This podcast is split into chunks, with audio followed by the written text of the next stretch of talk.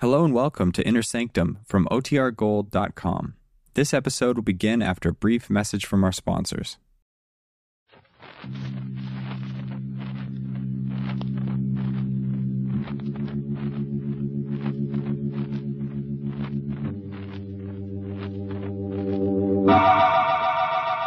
The Emerson Drug Company, makers of Bromo Seltzer, invites you through the creaking door for tonight's Inner Sanctum mystery titled Skeleton Bay, written by Emil Tepperman. Bromo Seltzer reminds you to Fight heavy three ways. Elcher, Bromo Seltzer, Bromus.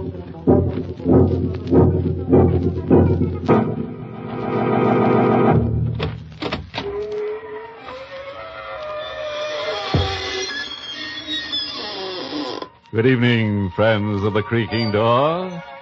This is your host to welcome you into the inner sanctum. Come on in.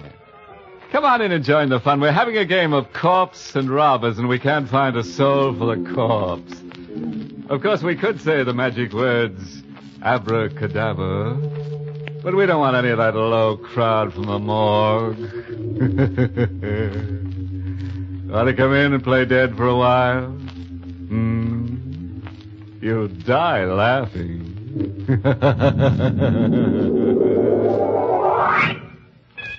and now for our excursion into the eerie. Our little trip to Skeleton Bay. Our story opens at a swanky hotel with private cabins, situated on a storm swept, rock bound coast. The story itself is all about, you guessed it, murder. And here is Carola Winters to give us a blow by blow description. I'll tell you first about the night I met Michael Barrett. It was in August at Skeleton Bay. I'd come to the hotel supposedly for a rest. That was what I kept telling myself, but in reality, I didn't know why I had come here. Skeleton Bay. I'd seen the name in an ad months ago. And since then, it kept hammering, hammering, hammering at the inside of my brain. It was like the voice of implacable fate, commanding, commanding.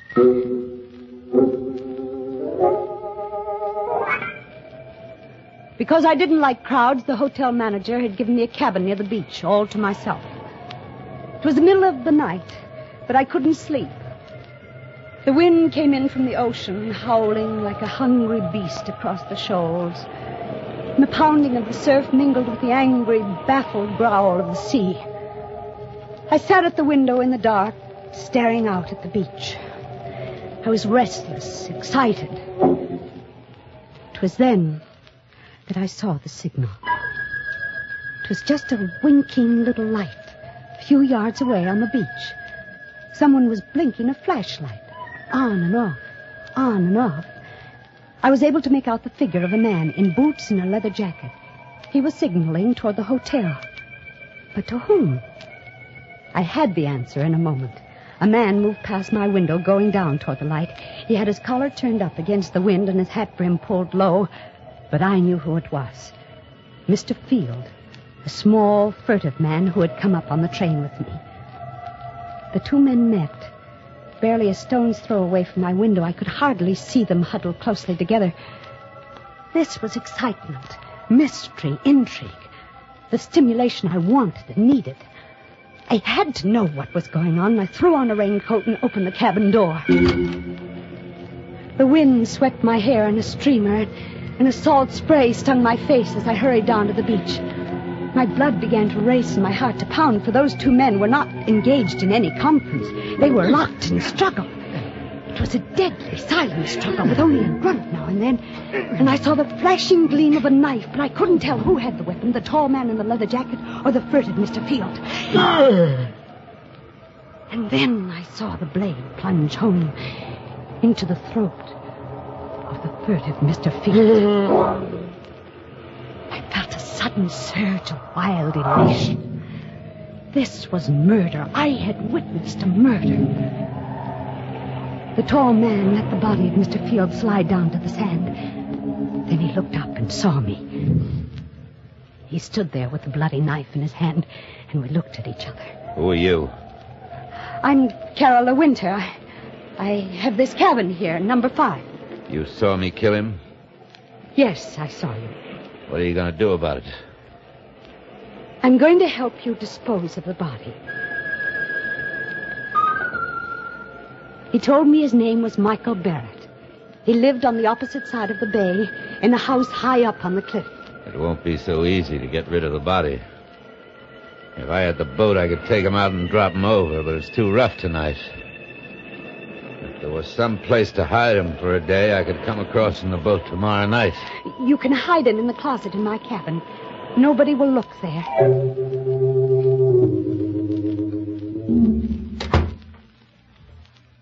Better lock the closet door. Yes, of course. You sure nobody will come snooping here? Nobody comes here but the maid. All right. I'll be back tomorrow night with a boat. Oh, did you pick up the knife? yeah. I got it here in my pocket. Well, I guess that's all. Good night, Carla. Good night, Michael. All night I sat up alone with the locked closet door between me and the staring, sightless body of Mr. Field.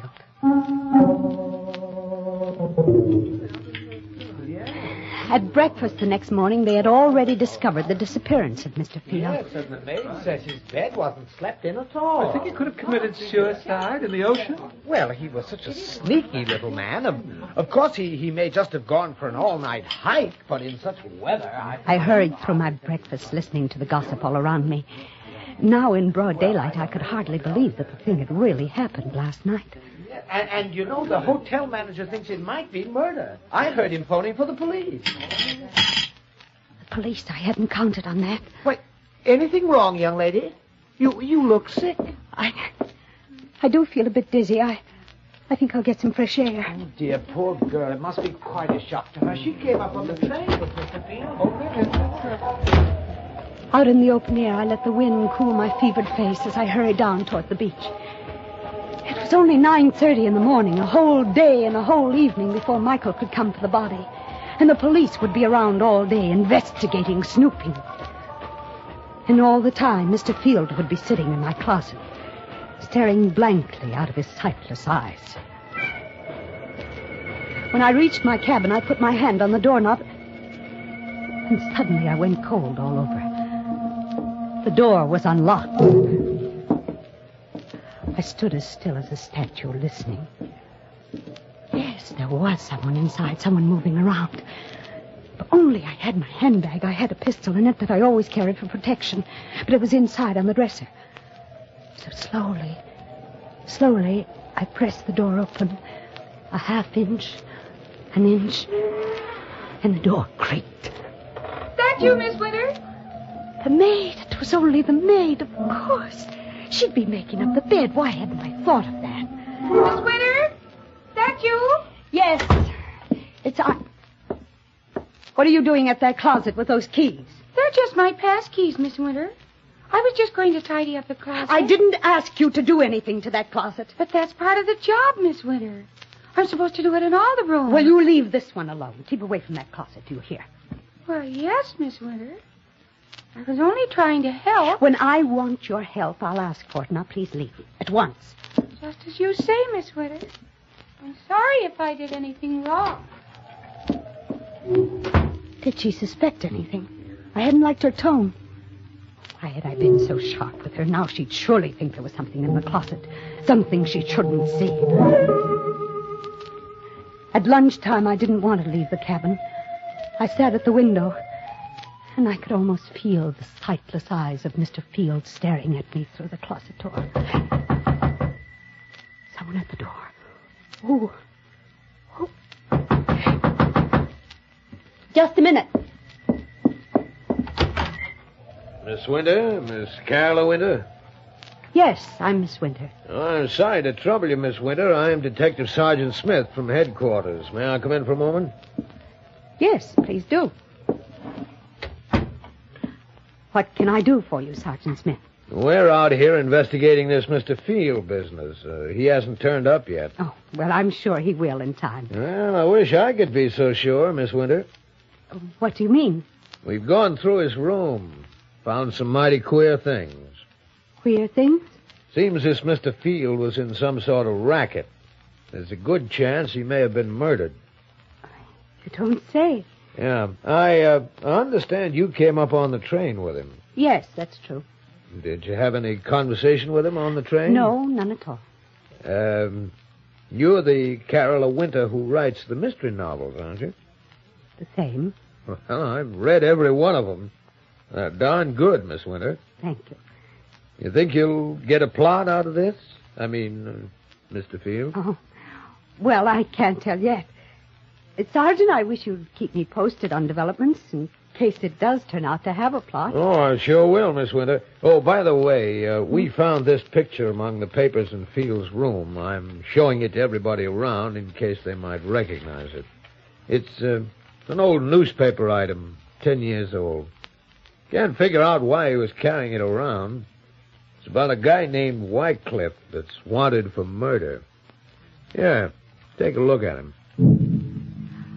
I felt the blood racing in my veins, pounding at my wrists. The picture of the man named Wycliffe who was wanted for murder was a picture of Michael Barrett.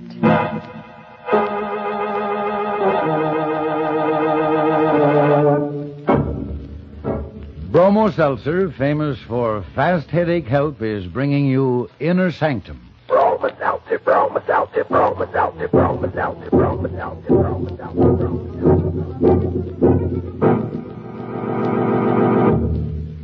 How do you do, ladies and gentlemen? How do you do? This is your old friend Norman Brokenshire.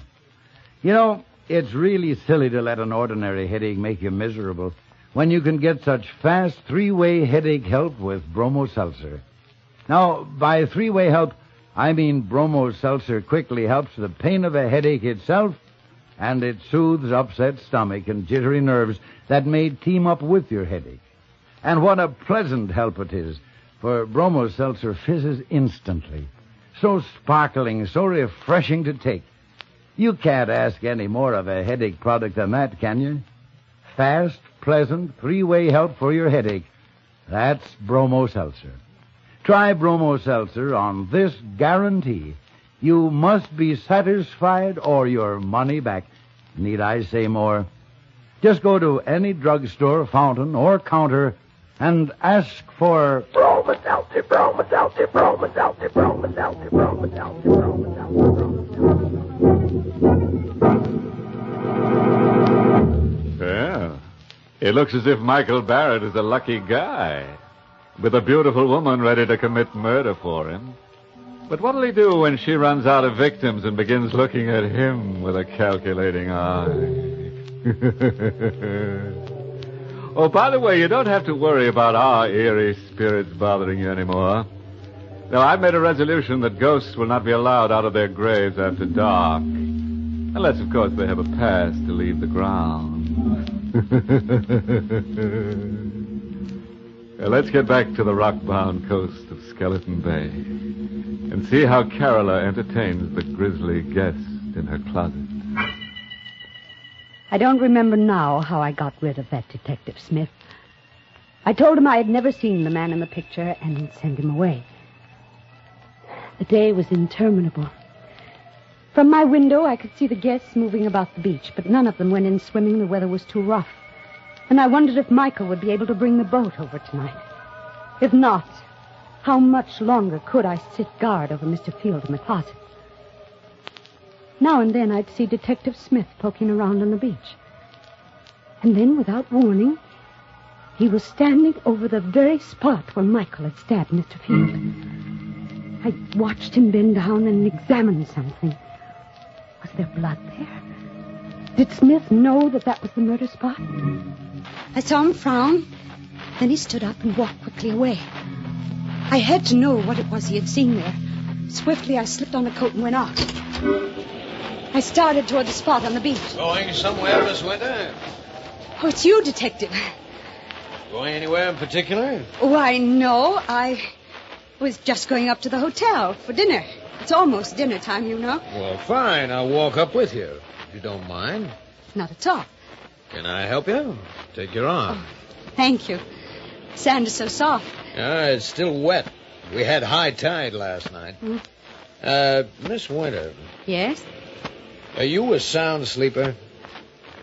Why do you ask? Well, I just thought maybe you might have heard something last night, like a fight or something. A fight? I was just looking at the sand back there down near your cabin. It's all messed up, stamped around. Oh, what has that got to do with me? Well, nothing at all, except I think there was a fight there last night. Maybe that's where Mr. Field was killed. You think Mr. Field was murdered? It's beginning to look more and more like it, Miss Winter. Somehow, I don't know how, I managed to get through with dinner. I hurried back to the cabin, and I stopped at the door, shocked and unbelieving. There was a light inside. Someone was in there. This time I had my handbag with me. I took the pistol out, and once more I inched the door open. It had happened, the thing I feared. The closet door was open, and there was a maid stooping over the body of Mr. Field. Oh, What are you doing there? the body. It's Mr. Field.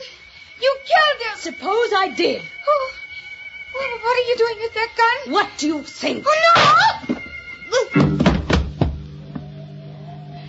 Wind was high and the weather was rough. Fortunately, no one heard the shot. I pushed her body into the closet next to the body of Mr. Field and closed the door. Now I was a murderer, too.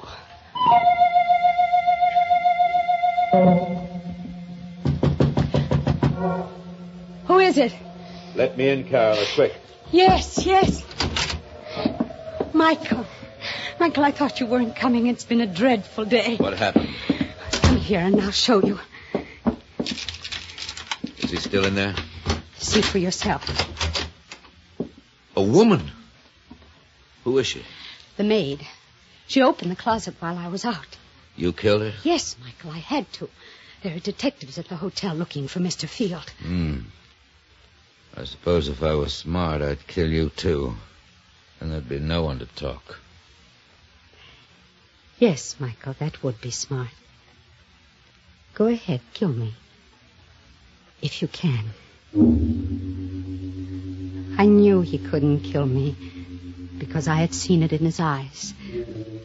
We were two of a kind, both wild, both reckless, both eager for the thrill of danger. He, too, wanted to be like the wind.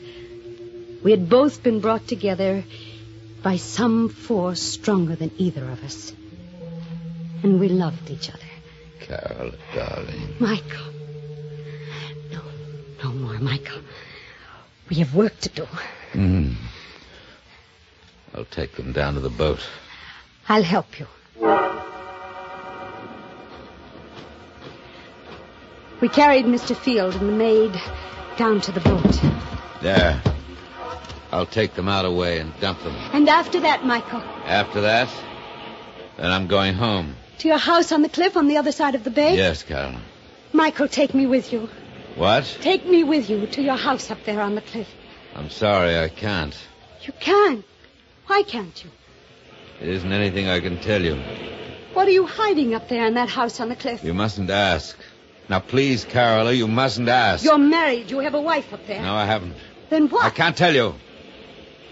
But are you going away? Are you leaving me forever? Not forever. You go back to the city. I'll come to you soon. I returned to the city and waited. I waited a week, a month, but Michael Barrett did not come. I wrote to him, but there was no answer. And then one evening I saw him. I was returning home in a taxi and I saw him standing across the street looking up at my window. And when he saw me get out of the cab, he turned and started to hurry away. Michael! Michael! Michael, please don't go away! Oh, Michael, why did you try to run away? Don't you know? You're afraid. Yeah. Let's call it that. But you love me, Michael, don't you?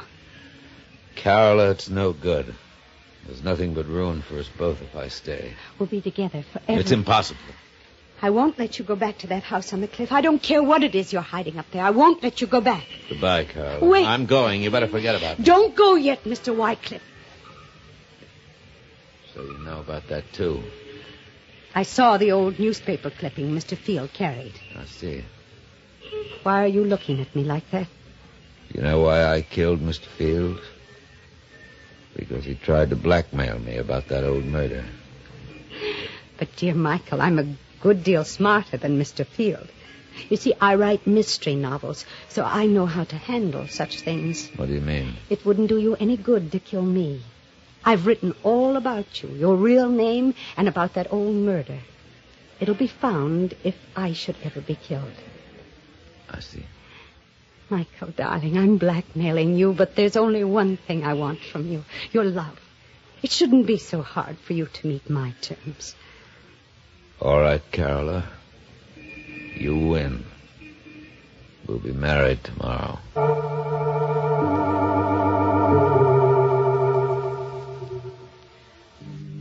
Soon after we were married, Michael began going out evenings, once, sometimes twice a week, and staying out all night. He'd return late the next day. When I asked where he had been, his temper would flare up into something terrible.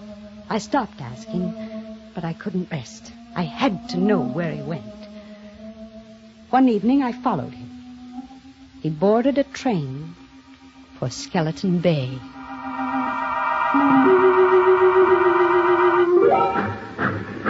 At Skeleton Bay, he set out to walk from the station, and I followed. It was no longer summer. The trees were bare and the night was forbidding. I kept behind him when he skirted the bay to the narrow road which led up toward his house high on the cliff. It was a small stone house. The wind whistled around it and against it and above it. I stole to one of the windows. It was barred like a prison. Carefully, I raised my head above the sill and peered into a lighted room. Michael was there with a woman. For the first time in my life, I knew the meaning of frustration and jealousy. Michael had told me he wasn't married. But this woman, I had helped him to do murder. I had killed for him. I had lied to that detective for him. And all the while, this was the secret he had been keeping from me. I opened my handbag and took out the pistol. I looked into the room again. The woman was alone now. Michael was gone. So you came up after all. Michael, you sneaked out. You knew I was here. I'm sorry you saw through that window. Is that your secret, that woman? Part of it. But it's the part you mustn't know. But I do know it. That's now. why I've got to kill you. That knife. You've still got that knife. Yes. And I've got this, Michael.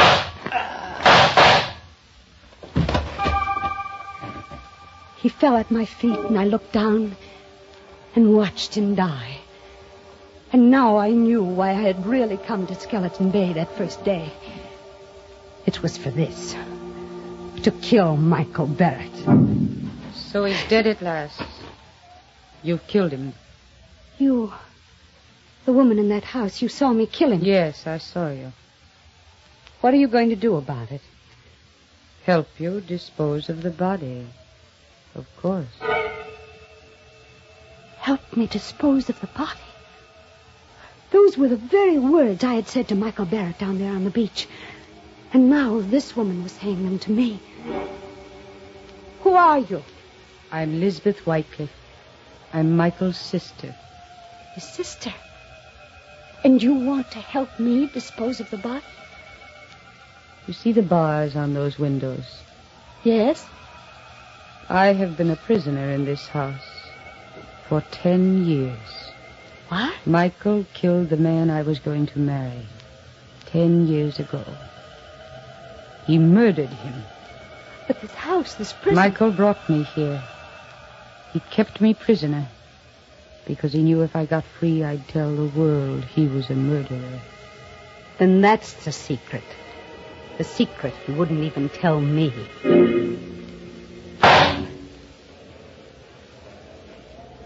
I shot her.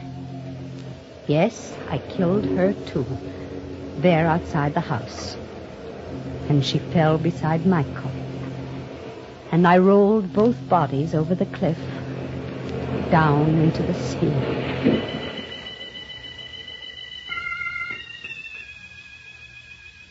This is the end of my book.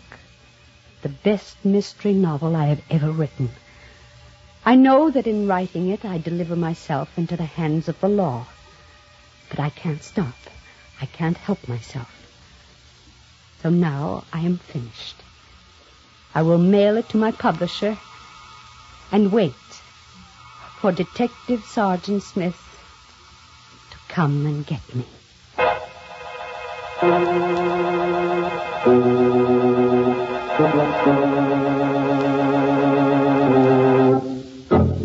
It looks as if Carola's mystery novel will earn a lot of money after she's executed. But I'd say it's uh, tainted money. Hmm? Why tainted? Because she'll be dead and a ghost can't own money, so taint her. you know, Carola would have been better off if she'd remembered that the pen is mightier than the sword. Because the sword is leading her right back to the pen anyhow.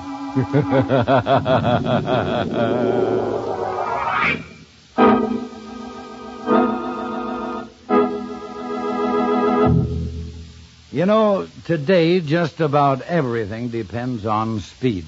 Now you take headache products. Bromo Seltzer is famous for giving speedy relief from headaches. But that's not all. Bromo Seltzer gives you three-way headache help. First, it quickly fights the pain of the headache itself. Then it soothes the upset stomach and jumpy nerves that may come with a headache. And Bromo Seltzer is even fast to fix. Just put a teaspoonful in a glass, add water, watch how it fizzes in a split second. So sparkling and refreshing to take. So fast in helping your headache all three ways. But don't just take my word for it, neighbors. Next time you get a headache, try Bromo Seltzer yourself. You'll find where others fail, Bromo Seltzer works. Caution, use only as directed, and of course, if a headache persists or recurs, see your doctor. Get a bottle of Bromo Seltzer for home use and keep another bottle where you work. It's on sale at all drugstores. Fight headache three ways.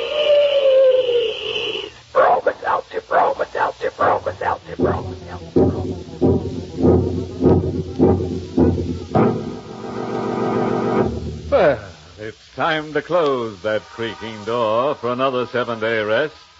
Until next week at this time when Bromo Seltzer brings you another Inner Sanctum Mystery. In tonight's story, Charlotte Holland played Carola with Martin Gabel as Michael. The music was by Lew White and the entire production was directed by Himan Brown. By the way, this month's Inner Sanctum Mystery novel is The End is Known by Jeffrey Hall. Next week, we're pinning up a fearful portrait called The Deadly Face. It's all about a curious character who has the picture of death painted all over his puss. So if you're around this time next week when we hang him up in our gallery, you'll hear how he tries to frame a couple of folks in pine. Until next Monday, then. Good night. Pleasant dreams. Mm.